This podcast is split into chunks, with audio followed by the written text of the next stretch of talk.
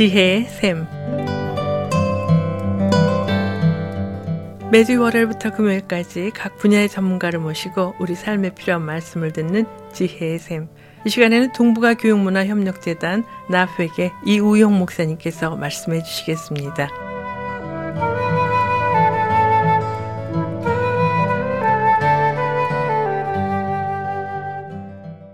안녕하세요. 나회계 이우영 목사입니다. 이 시간에는 창조성과 패러다임이라는 제목으로 말씀을 나누고자 합니다.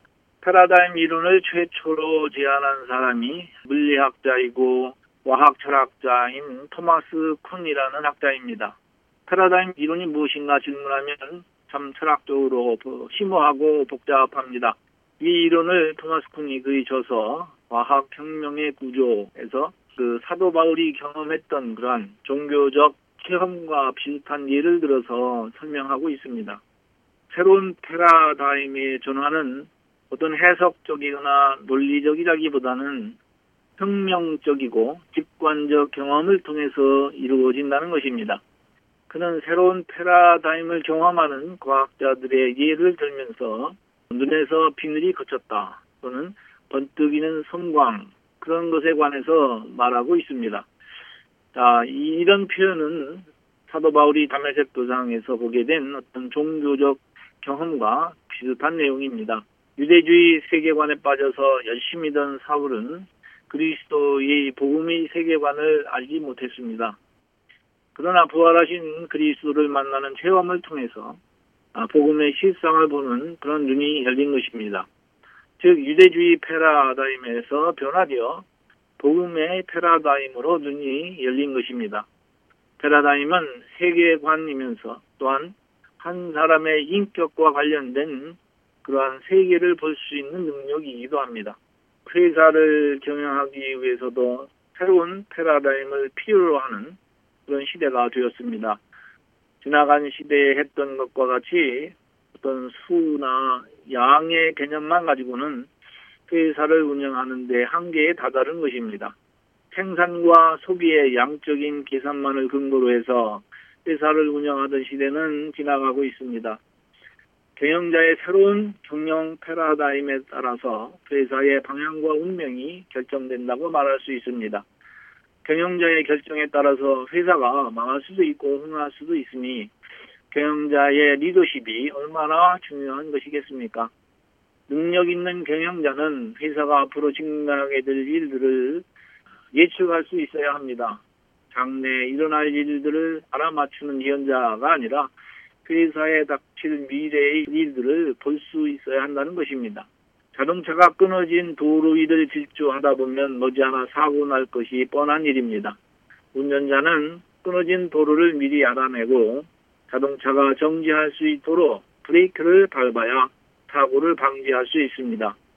목적지 빠르게 무사히 도착할 수 있는 길을 찾아서 그러한 볼 수 있는 눈도 가져야 합니다. 내비게이터가 요새는 이렇게 운전자를 돕고 있죠.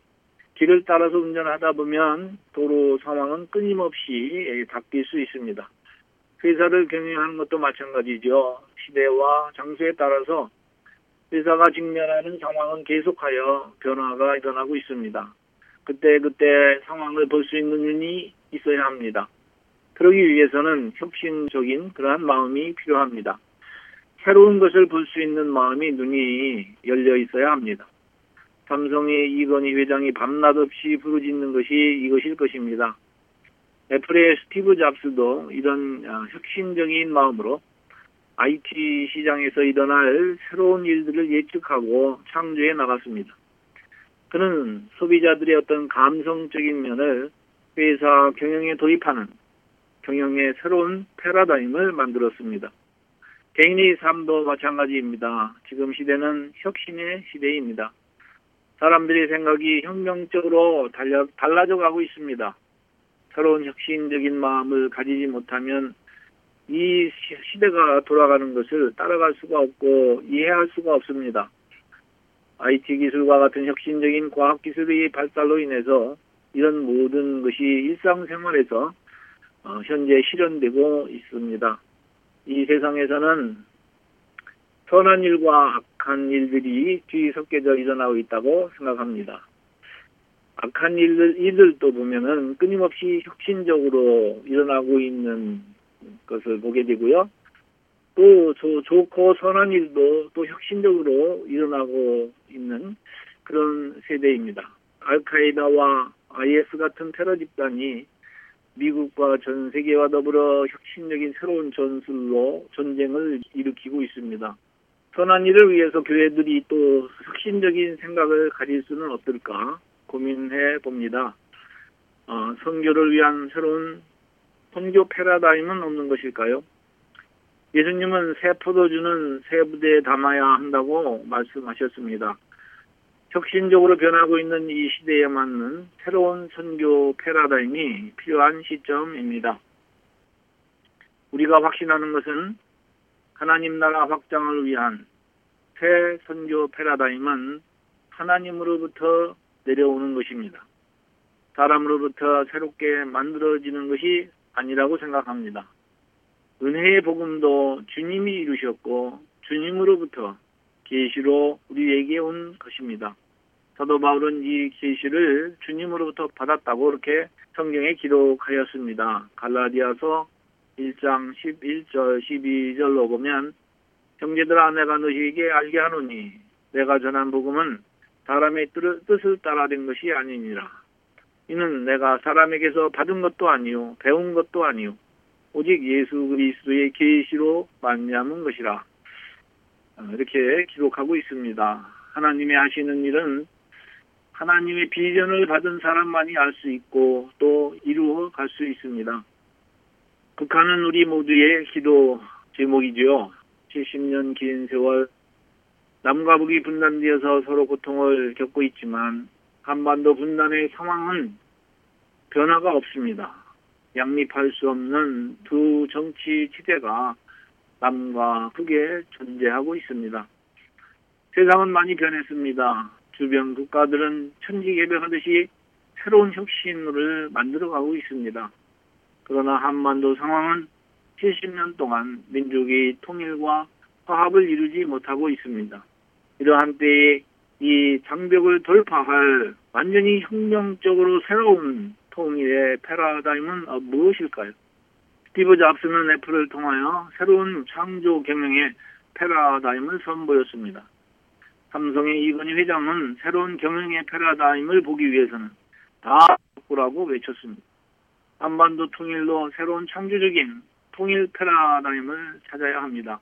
기존에 시도해보았던 뒷거래로 거액이 오가며 나누는 그런 대화나 어떤 군사적인 협박으로 상대를 굴복시키려는 그러한 방법도 이제는 통하지 않습니다. 이런 사람의 생각이나 전, 정치적인 전략에 의해서 평화 통일을 말하는 것은 구시대적인 발상입니다. 세계의 역사는 새로운 패러다임으로 변환되어 가고 있습니다. 저는 확실히 믿고 있습니다. 한반도 평화 통일이 새로운 패러다임은 위로부터 주어질 것입니다.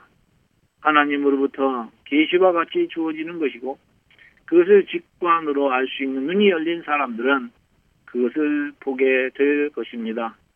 그래서 우리는 한반도 통일을 위해서 하나님의 택하심을 받고 또 비전을 받은 모세와 같이 그러한 죄의 종들이 일어나기 위해서 기도해야 합니다. 하나님이 모세를 보내시고 홍해를 갈라듯이 분단의 장벽을 무너뜨릴 놀라운 지도자를 일으키실 것입니다. 지금까지 동북아 교육문화협력재단 나프에게 이우영 목사님께서 말씀해 주셨습니다.